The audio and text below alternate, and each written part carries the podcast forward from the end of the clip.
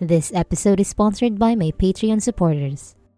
You guys help continue my love for sharing these stories with the world, so a huge thank you to Terrence C., Stephanie E., St. Peaches, Earl B., Christina N., Bunkers, Carlos C., Byron A., Jordan, Roman J., Mona, Luna, Legion, Philip, and our latest Anito patron, Sai. If you are interested in becoming a patron to help support the podcast, then head over to patreon.com slash tabitabipod. Choose the tier that fits your interest and enjoy early access, exclusive episodes, and more. Hello, hello, and welcome back to Tabi Tabi Podcast. This is your one and only host, Ethan. I hope you're all doing well. Remember that you are valid and worthy of all the kindness the world has to offer. Hi to the regular listeners, welcome back. Hello to the new ones, and I hope you enjoyed listening to the episodes that I've uploaded so far, and thanks for making Tabi Tabi Podcast a part of your day. Today is episode 5 of season 10, and if you want to know how to support the podcast, you can always join our Patreon to get exclusive updates and early access to episodes, or if you are feeling generous, you can donate via GCash. Or you can always follow us on YouTube, Instagram, Facebook. Uh, the YouTube and Facebook is where I post some of the mini episodes that didn't make it on the main podcast, and you'll find those informations on the show notes. And that basically is it. Uh, get yourself comfortable now, settle in, my dear listeners, and let's begin. Today's theme focuses on a certain kind of witch. It was one of the topics you chose in a poll that I ran a few months ago for the season 10 topics. Unfortunately, though, there is only very little information on this particular witch, and if I just present that alone will be over in less than 5 minutes, so I decided to just add something for this episode. So I will cut to the chase and let's learn about the Mang Aawog. In Waray's belief, the Mang Aawog are humans gifted with sorcerous abilities. They use sorcery and poison to punish thieves of farm produce or those who I think basically steal, you know, the fruits in your backyard. Now, a Mang Aawog would place a hex poison called awog over a coconut plantation, okay? And this hex is maintained by a spirit familiar called kalag. What's a kalag, you ask? Kalags are generally referred to as the spirits or ghosts of those who have died. And in this particular story, a kalag makes sure that the Mang Aawog sorcery takes effect. So, let's say, for example, you took a fruit from your neighbor's home without their permission. And for the story's purpose, let's say that the house you stole the fruits from was a house of a Mang Aawog. Now, once the manga Aawog finds out that you have stolen fruits from her backyard without her permission, your belly will swell bigger and bigger each high tide as the full moon approaches. You won't be able to eat nor defecate, and there will be foul smelling fluid that will come out of your orifices. Your belly will swell as large as the belly of a pregnant woman until you die on the third full moon, which I think is like three months. So in three months' time, you will be you will feel a gruesome type of pain. And after you die, it is said that the kalag will arrive at your wake and will make your belly burst open by touching it. The thing with that statement is I don't get why the kalag has to do that though. So since I know that they are spirits, I would assume that they were or they will go to the funeral of the victim to uh, fetch the spirit of the mga awog's victim. But I, I honestly don't see the significance of the of the bursting of the the belly. I don't know. I think there is something there. Probably the mga awog wants to take something back, maybe the hex. Who knows? I'm not entirely sure. But that is actually the end of the mga awog's research that I have. And like I said, if I don't add something to it, we we will be over in less than 5 minutes. So, I guess let's move on to the next topic. Now, to keep up with the topic about this sorcerer or witch, today let me share with you Miguel Juan de Plasencia's classifications of witches. I first saw this on Aswang Project's website. The article was titled Witches in the Philippines or Spanish Propaganda, written by Jordan himself. So if you want to read the full article, please go and visit Aswang Project's website. I've put off this topic for a bit because I wanted to tackle each witch included in this list individually, but you know, sometimes things don't go as planned and that's okay. So here we are. But first, who is Juan de Plasencia? Miguel Juan de Plasencia was a Franciscan order friar from Spain, and on July 2 of 1578, he was among the first Franciscan missionaries to arrive in the Philippines. He spent most of his missionary life in the Philippines where he created many settlements on the island of Luzon and wrote various theological and linguistic writings, most notably the Doctrina Christiana or the Christian Doctrine, the first book printed in the Philippines. And on the article that I found on the Aswang Project's website, there was an ebook attached there, and it's the Philippine Islands and in there, Plasencia mentioned 12 types of witches and it was compiled by Jordan on the Aswang project.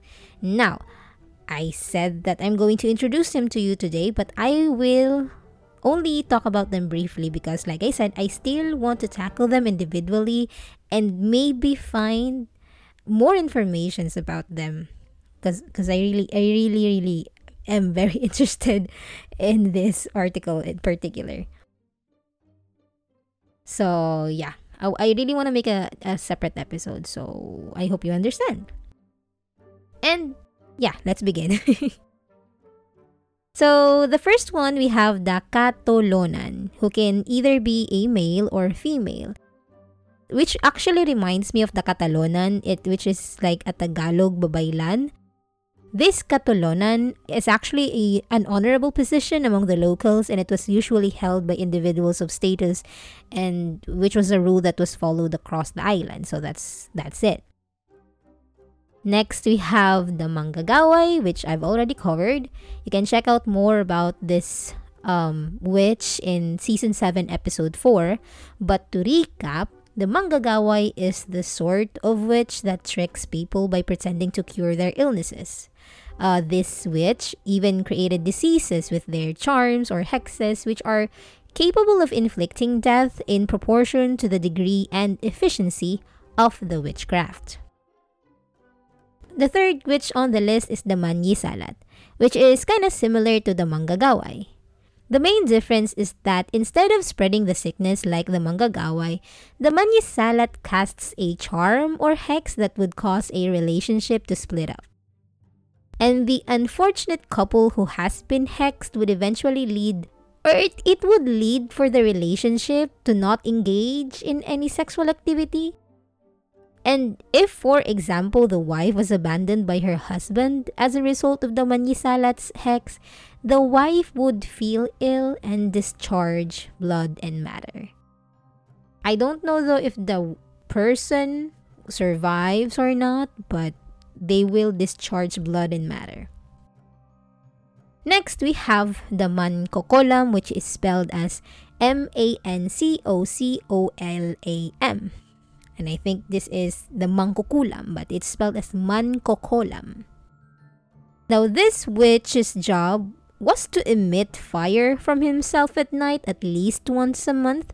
I honestly don't know the significance of the fire, though, but the fire apparently could not be extinguished or released until the mancocolam lies down or, or lay down in a fecal matter and dirt that drops from the homes. And whoever lived in the house where the mancocolam is laying at that time or on that particular day to emit the fire, they will fall sick or perish. So now see, I don't know what it means when it say when it says like wallowing or laying on on the on the ground. I feel like it it hangs out or at least hides underneath the bahay kubo when I think about it. That's at least my theory on this one. So For example, one day the mankukulam decides to go to your bahay kubo and starts to emit fire. Uh, whoever is in that household, I suppose, would just fall sick and die. That's it. Next, we have the Hokloban, which is another type of witch with higher potency than the manggagaway. They murdered, or I yeah, murdered anybody they wanted without using medicine and raising their hands. So, I suppose certain hand movements from the Hokloban are deadly. It can kill people. And though they have the ability to kill people, they can also heal individuals who had been harmed by their hexes by using additional hexes. So I feel like this is like to counter attack the hex. For the sixth witch, we have the Silagan. Uh, this one is quite odd though because it says that the Silagan takes out anybody dressed in white and consumes their liver. I don't know what they have against people wearing white. I need to research to understand more about this one, but let's leave it at that. They don't like people who wears white and they consume their liver, which will make them die. Next, we have the magtatangal or I think it can also be pronounced as magtatanggal. So the magtatangal or magtatanggal from my research, it says there that it desires to appear to many people at night without his head or entrails. In this manner, the devil wandered around and carried or feigned to carry his head to various locations, returning to its body in the morning still alive. And you know what this reminds me? This reminds me a lot of Manananggal because the Magtatanggal has the ability to detach themselves from their body, which is very similar, you know? So they can detach their head and then entrails and fly into the night to find something to eat, then come back to where they left their body and reattach themselves to be okay again. Though I think I may be wrong, I don't know if the Magtatanggal seeks out victims to eat because it wasn't really mentioned there, but maybe they just wanna, you know, look around the neighborhood. now, the eighth witch is called the Oswang, which translates to sorcerer, and I think this is just Aswang. anyway, this Oswang is believed to have the ability to fly and slaughter and eat human flesh. That's it. The ninth was a clan of witches known as the Manggagayoma. They create charms for lovers out of plants, stones, and wood that would infuse love into the heart of the person you're given.